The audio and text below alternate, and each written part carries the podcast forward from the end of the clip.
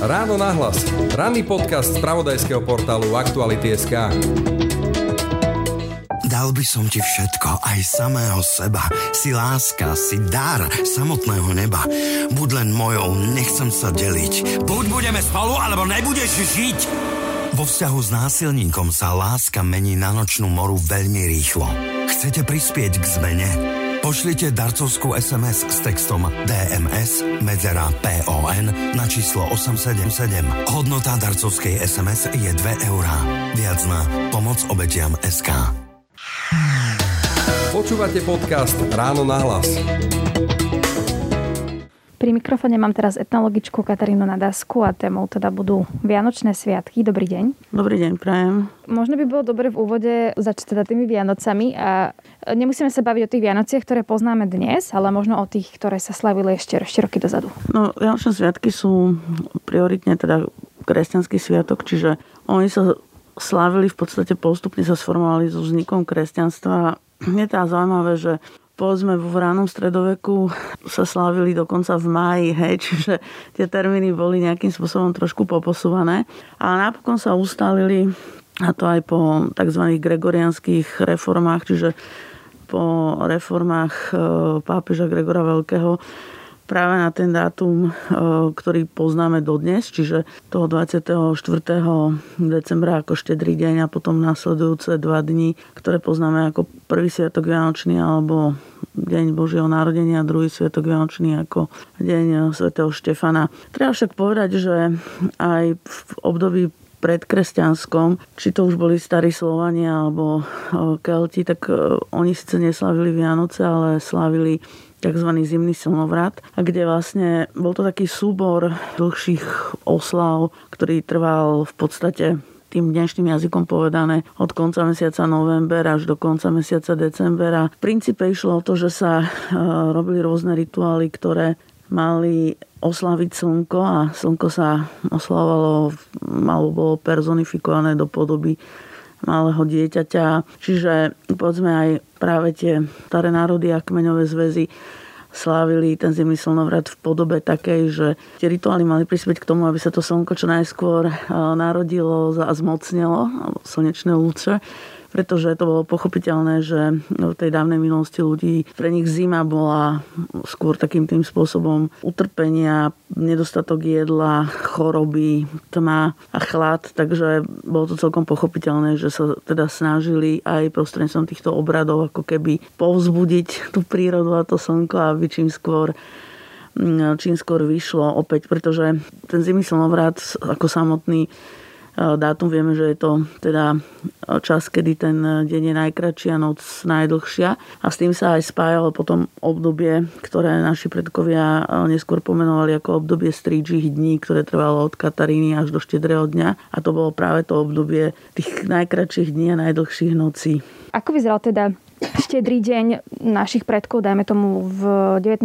na konci 19. a 20. storočí? Áno, to je pekná otázka. To, čo sa týka Slovenska, tak e, koncom 19. začiatkom 20. storočia takmer 80% ľudí ešte žilo na vidieku a menší počet e, v mestách. Ono sa trošku aj líšilo slávenie Vianoc na vidieku a v mestách. Vianočné stromčeky k nám prišli z Nemecka. Ono celkom presne nie je jasné, že kto ako prvý, a sú rôzne také legendy. Napríklad jedna legenda hovorí, že Martin Luther bol jeden z tých, ktorý si ako prvý postavil e, do svojho domu pre svoju rodinu vianočný stromček a že tá tradícia sa uchytila. Ale je teda fakt, že z tých nemeckých krajín to najprv prebrala šlachta, pretože Mnohé šlachtické rody, rody mali samozrejme svoje pánstva aj na území dnešného Nemecka, na území dnešných Čiech a Uhorska vtedajšieho a teda aj na území dnešného Slovenska. Po nich to prebrali mešťania a ako posledné sa vianočné stromčeky dostali do, na slovenský vidiek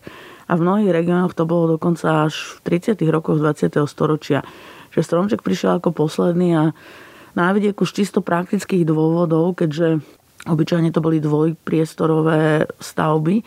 Tam nebolo veľa miesta, alebo ten jeden priestor bol taký univerzálny, druhý bola obyčajne komora, kde sa v zime nekúrilo. To slúžilo napríklad na uskladnenie nejakých potravín alebo iných vecí. Takže tie stromčeky sa v podstate vešali na, alebo vyseli zo stropu a bol to len malý stromček, len ten vrcholček. Ale tu treba zdôrazniť, že naši predkovia, by sme to tak moderným jazykom mohli povedať, že mali veľmi ekologický prístup, pretože aj keď sa ten stromček potom odzdobil, tak e, sa nevyhodil, ale sa zužitkoval, buď ako sa spálil, alebo sa, pokiaľ boli tie, tie stromčeky trošku také masívnejšie, tak sa z neho vyrábali z toho dreva potom nejaké výrobky a tak, takže všetko sa zužitkovalo. No ale ešte pred stromčekom predsa len naši predkovia si robili ozdoby a to z materiálu, ktorý bol pre nich prirodzený a ktorého mali na vidieku dostatok a to bola sláma.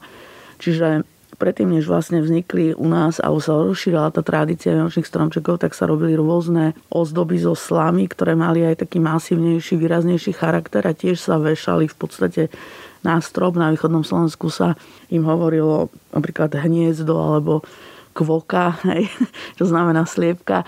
Čiže boli to roz, rozmanité krásne ozdôbky, aj také e, zložitejšieho charakteru, ktoré robili slobodné dievčatá. To bola pre nich aj taká prestiž, ukážka šikovnosti a takej tvorivosti, že teda e, takýmto spôsobom si vyzdobovali príbytok. To boli napríklad stromčeky a čo teda, ako vyzerala taká príprava na štedrú večeru, ako možno vyzeralo to jedlo, kto mal aké úlohy e, v, ten, v to ráno, keď sa zobudili a vedeli, že večer ich teda čaká štedrý večer? Tak keď sa prenesieme v duchu naozaj dajme tomu na ten koniec toho 19. storočia, tak e, tie úlohy e, boli celkom presne e, podelené. Môžeme s tým začať, že štedrý deň bol takým vlastne vyvrcholením a začiatkom sviatkov a sviatky sú od slova svetiť, čiže ľudia naozaj sa snažili, pretože v minulosti sa pomerne aj ťažko pracovalo a tá práca napríklad na tom hospodárstve bola každý deň, bolo treba obriadiť státok a podojiť e, krávy a podobne. Takže všetko sa už chystalo v takej predpríprave, aby cez tie sviatky sa e, naozaj oddychovalo a robili sa len tie nevyhnutné činnosti. E, napríklad, ale čo sa dalo nachystať dopredu, bolo, to bola úloha mužov, Tí to robili od skorého rána na štedrý deň, že sa nachystalo drevo naozaj minimálne na tie 3 dní v takej predpríprave. Nanosila sa voda zo studne. Ženy stávali na štedrý deň veľmi skoro, už o 3 hodine ráno, pretože bola taká tradícia, že do poludnia a v niektorých regiónoch dokonca do východu slnka mal byť upečený tzv. vianočný chlebík a ešte také tie posledné koláče. Večer si už zarobili cesto na chlieb, ktoré e, už vykyslo a ráno ho teda spracovali a dali piec chlebík. No, opäť sa pieklo toľko, aby bolo minimálne na tie 3 dní dostatok. No a po upečení a dopečení chlebíka sa e, samozrejme tá príprava pokračovala ďalej, čiže začína sa variť štedrá večera. Štedrá večera sa nazývala štedrou preto, lebo mala obyčajne viac chodov. V Náslovensku to bolo rôzne od minimálne 4 chodov až po 12 chodov na východnom Slovensku a tých 12 chodov symbolizovalo vlastne 12 mesiacov v roku. Varilo sa viacej preto, lebo to malo symbolizovať e, takú hojnosť, e, najmä v e, tej potravinovej oblasti, čiže aby bola hojnosť a dostatok jedla pre všetkých aj v následujúcom roku. Jedlá, ktoré sa podávali, boli obyčajne bežné jedlá, ktoré sa jedli v priebehu roka tu boli akurát sústredené viacero teda jedál do tej jednej večere. Ale zase, aby sme mali aj takú predstavu, že, alebo niekedy si tak povieme, že tak 12 jedál, tak koľko toho navarili. Aj tu mala vidieť taká veľká racionalita, pretože áno, navarilo sa viacej jedál, ale z každého jedla sa navarilo len toľko, aby pre každého člena rodiny bol tak záližičku za dve, hej, pretože patrilo sa ochutnať z každého jedla nájsť sa, ale nikdy sa s tým jedlom neplýtvalo.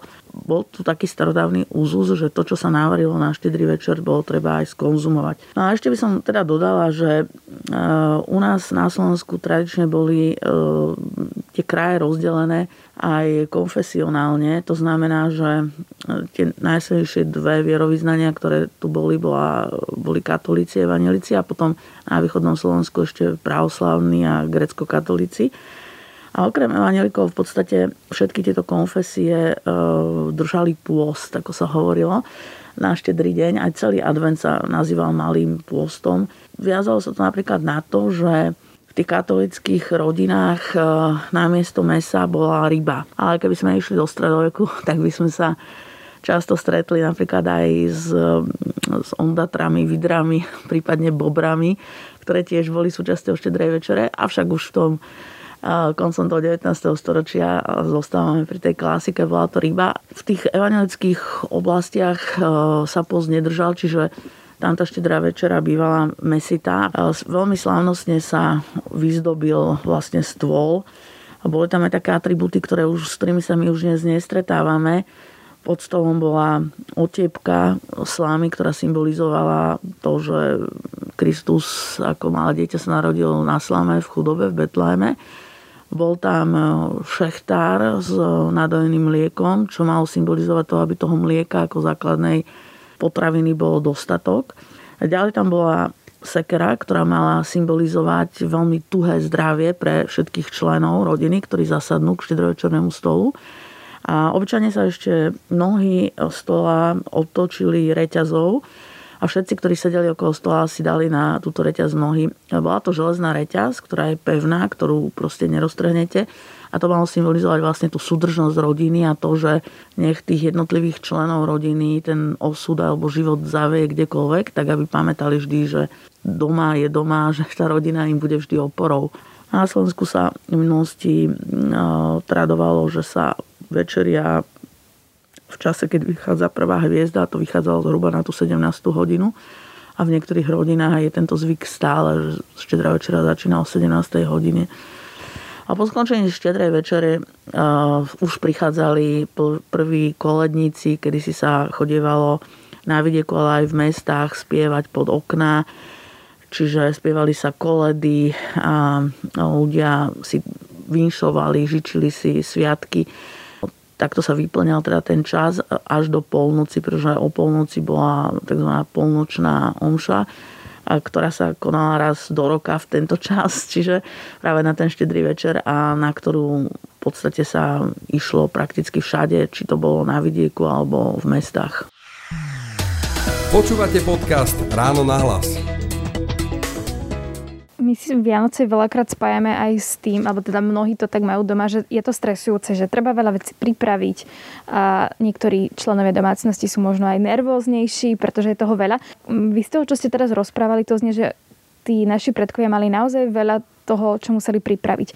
Nebolo pre nich toto obdobie tiež nejakým spôsobom stresujúce, alebo to možno vnímali trošku inak, ako to vnímame my? Také bežné starosti, ako samozrejme, že pripraviť si ten príbytok, vyupratovať. To samozrejme poznali aj oni, len e, tam to bolo trošku tak ináč rozložené, pretože predsa len v tom zimnom období tej práce, napríklad na poli už nefungovali práce, čiže už sa tak zazimovalo od, toho, od tej neskorej jesene, keď sa pozbierala všetká úroda. A to obdobie pred Vianocami, zhruba ten mesiac, čo sa aj tak nazýval, že adventné obdobie, bolo aj spojené práve s tým, že si všetko tak pomaličky chystali, čiže takisto sa upratovalo, umývali sa okná, ako, ako aj dnes. Výhodu mali naši predkovia v tom, že teda nechodili denne do práce a nemali takéto iné povinnosti, ako máme my, ale že vlastne si tú prácu mohli rozdeliť. A ten samotný štedrý deň to už bola úloha práve tej skúsenej gazdinky a keď mala samozrejme cery, tak tie jej pomáhali, aby to všetko pekne stíhali. Ale určite tie stresy v takom slova zmysle, že musíme mať všetko tip-top, nachystané, načačkané a podobne, tak e, toto ich určite netrapilo. Pre, pre ľudí v minulosti boli Vianoce jedným z tých najvýznamnejších sviatkov v roku a vnímali to oveľa viac tak duchovnejšie samozrejme a potom aj rodinne, pretože aj v minulosti bolo veľa ľudí, ktorí e, pracovali mimo domov a či si zoberieme e, plateníkov, drotárov, murárov, hej, to boli ľudia, ktorí tiež chodievali, e, dá sa povedať, že po celej Európe za prácou a všetci sa vracali práve na, na tie Vianoce, aby spolu už sedeli pri tom štedrovečernom stole. Čiže veľmi dôležité samozrejme bolo, aby sa taká tá krásna výzdoba stola to všetko symbolizovalo to, že Vianoce sú sviatok, že preto sa aj ľudia pekne obliekli, keď si sadli k štedrovečernému stolu. ale najdôležitejšie bolo pre nich vlastne to precítenie tým srdcom a to, že, že sú ako rodina pospolu. Ešte sme nespomenuli darčeky, lebo v podstate vyvrcholenie toho štedrého dňa večera bolo práve že polnočná omša, ako ste hovorili dnes. Vianoce sa vnímajú aj cez tie darčeky, že všetci kupujeme niečo svojim blízkym, potom sa tie darčeky otvárajú, je to najmä možno pre deti niečo, čo sa im najviac spája s tými Vianocami. Tá tradícia darovania si darčekov zase nie je až taká stará, pretože takmer celý stredovek Vianoce považovali ako, ako sviatok, že je to dar od Boha pre ľudstvo v podobe toho novonárodeného dieťaťa, syna Božieho. Čiže také tie osobné personálne dárčeky e, sa nám objavujú zhruba v tom 18. storočí a opäť najprv v tých šlachtických, potom mešťanských a nakoniec až v tých vidieckých rodinách. Darčeky v porovnaní so súčasnosťou aj na konci 19. storočia dosť záviseli od toho sociálneho statusu, čiže či sa rozprávame o mešťanoch alebo o šlachte, alebo o tých ľudí, ľuďoch, ktorí žili na vidieku. Ja by som povedala, že možno tako zaujímavé, že už e, v druhej polovici 19. storočia, povedzme vo Viedni, boli obchodné domy, e, trošku pripomenajúce tie naše obchodné domy, ktoré mali svoje vlastné katalógy a teda zákazník sediac v teple domova si mohol z toho katalógu vybrať od nejakého nejaký briliantového náhrdelníka cez kožuch až po rôzne druhy hráčiek, proste Dalo sa mm, obdarovať aj náročnejšie, ale to sa zase bavíme o, iba o určitých skupinách ľudí, ktorí na to samozrejme mali finančné prostriedky. Bežne na vidieku, kde teda žila drevá väčšina ľudí, tie Vianoce s tými darčekmi samozrejme boli a boli najmä kvôli deťom, ale e, deti sa učili a to nielen v, v tom ľudovom prostredí, ale povedzme naozaj aj šlachtické a mešťanské deti sa učili nielen príjmať, ale aj dávať darčeky. A toto bolo veľmi podstatné. Učili sa napríklad dievčatá v bratislavskej mešťanskej škole.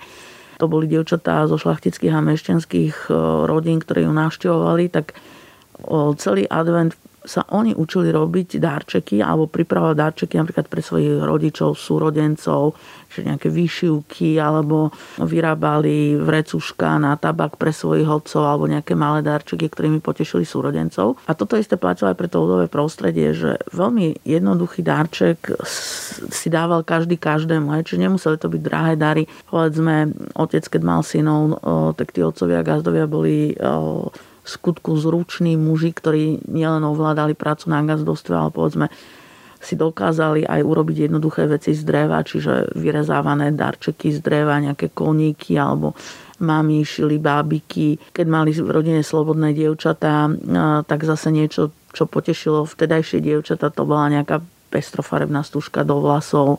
Otcovi sa kupoval nejaký tabak alebo nová fajka mama dostala nové šaty alebo látku na, na novú zásteru.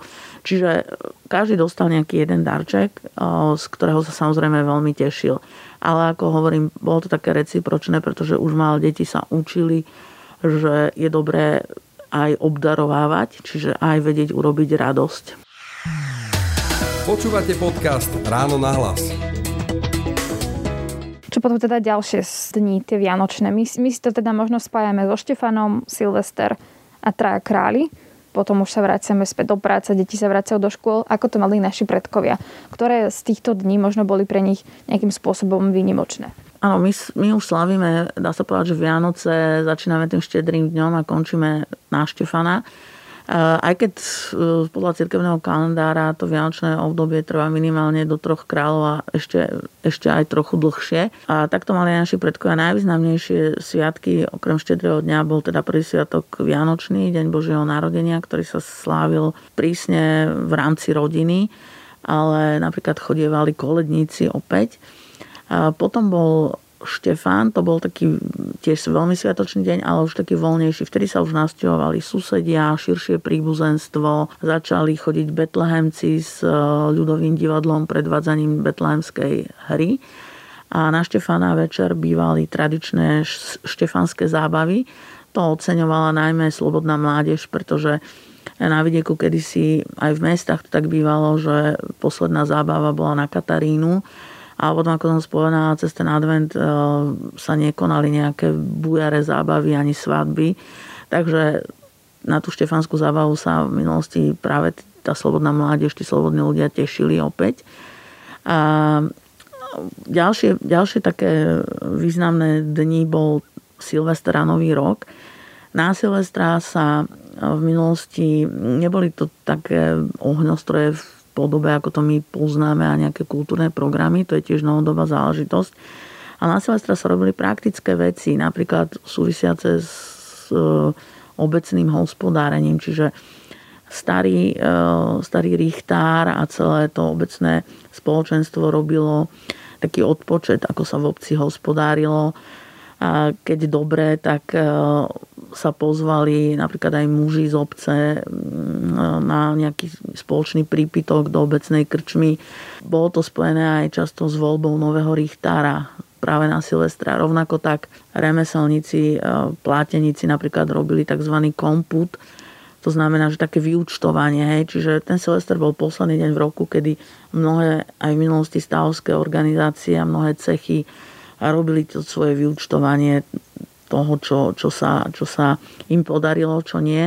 Robili to aj, mm, robili to aj církvy. Napríklad e, kňaz e, na Silvestra vždy napríklad e, robil takú takú súpisku, že koľko detí sa narodilo, koľko ľudí odišlo z toho spoločenstva, takisto, čiže aby, aby tí obyvateľia v tej obci mali taký prehľad. Silvester v minulosti sa začínal podvečer slávením návštevy kostola, kde boli teda obrady. Také tie záverečné obrady, ktoré súviseli so záverom občianského roku a teda tým, že sa začína zase ten nový rok. No a potom bola slávnostná silvestrovská hostina, dá sa povedať, spojená zase s návštevou širšej príbuzenstva, rodiny. Ohňostroje v takom zmysle, ako to poznáme dnes, neboli, ale v mestách bývali.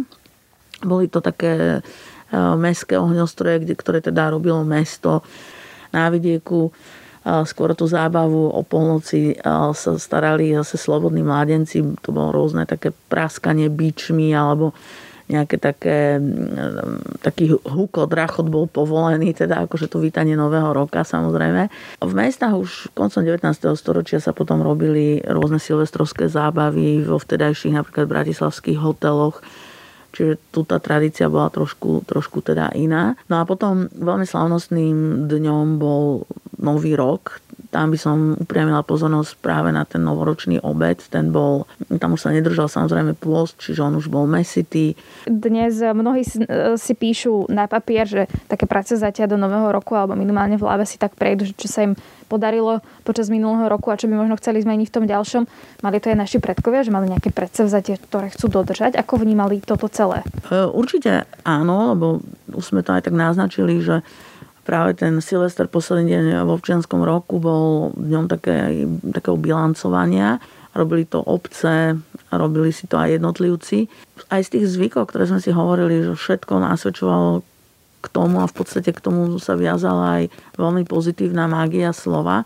Preto si tí ľudia tak chodili a vinšovali a želali uh, niečo pozitívne, alebo teda verili, že keď to aj budú verbalizovať, nejaké dobroprianie, takže sa im to aj vráti rovnako. Také osobné predsavzatia v takom slova zmysle, ako to my dnes poznáme, klasika, že prestanem fajčiť od nového roka alebo podobne, je síce fajn, keď si človek dá nejaké také predsavzatie, tá realita často býva iná, ale áno, v určitom slova zmysle si takéto predsavzatia dávali aj naši predkovia, aj keď tamto súviselo skôr práve s tým rokom rolníka, čiže oni skôr, e, povedzme, e, sa snažili prostredníctvom určitých takých veštieb vypozorovať, že aký by mohol byť e, ten následujúci rok. Pre nich bolo napríklad veľmi dôležité to, čo pre nás je už možno smiešne, lebo my už to tak nevnímame, aby čím skôr prišla jar, aby mohli poorať, hej, či napríklad sledovali počasie od, e, od Lucie do štedrého dňa, každý deň, aké je a podľa toho potom veštili, že aký bude ten, tie následujúce mesiace v tom novom roku. Počúvate podcast Ráno na hlas. Je niečo z toho všetkého, tí naši predkovia, kedy si robili počas sviatkov, e, niečo také, čo by ste možno vy si viete predstaviť, že keby sa robilo aj dnes, že by to možno pomohlo tomu, aby sa ľudia cítili lepšie, aby mali možno lepšie vzťahy alebo niečo, čo by podľa vás bolo dobré, keby sa robí aj dnes, alebo to vo vás tak silno rezonuje? Áno, bol jeden veľmi pekný zvyk, ktorý si myslím, že by bolo fajn obnoviť, ale možno ho aj v niektorých rodinách ešte dodržiavajú. Vo všeobecnosti platilo, že k štedrovečernému stolu si nemajú alebo nesmú sadnúť tí ľudia, ktorí sú pohnevaní. Čiže pred sviatkami naozaj platilo v minulosti, že ľudia odprosili a poprosili o odpustenie povedzme jednotlivých členov rodiny alebo aj susedov, lebo počas roka predsa len došlo k nejakým treniciam. Čiže jednak vedieť e, odpustiť a jednak vedieť poprosiť o to odpustenie. Takže všetci mali byť uzmierení a proste naozaj si tak zo srdca odpustiť nejaké tie prehrešky, ktoré voči sebe mali. A toto je myslím si, že celkom pekný zvyk. My a dnes vidíme, že aj ako spoločnosť sme v takom napätí už až permanentnom by som povedala.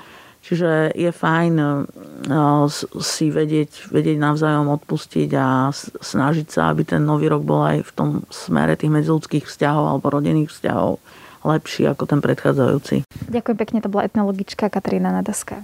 Ďakujem aj ja veľmi pekne za príjemný rozhovor. Naše podcasty momentálne fungujú vo sviatočnom režime, keď počas pracovných dní vychádza vždy len jeden podcast Ráno na hlas. K bežnej prevádzke, teda dennému podcastu Aktuality na hlas, sa vraciame od 10. januára. Pekný zvyšok dňa želá Denisa Hopková. Všetky podcasty z pravodajského portálu Aktuality.sk nájdete na Spotify a v ďalších podcastových aplikáciách.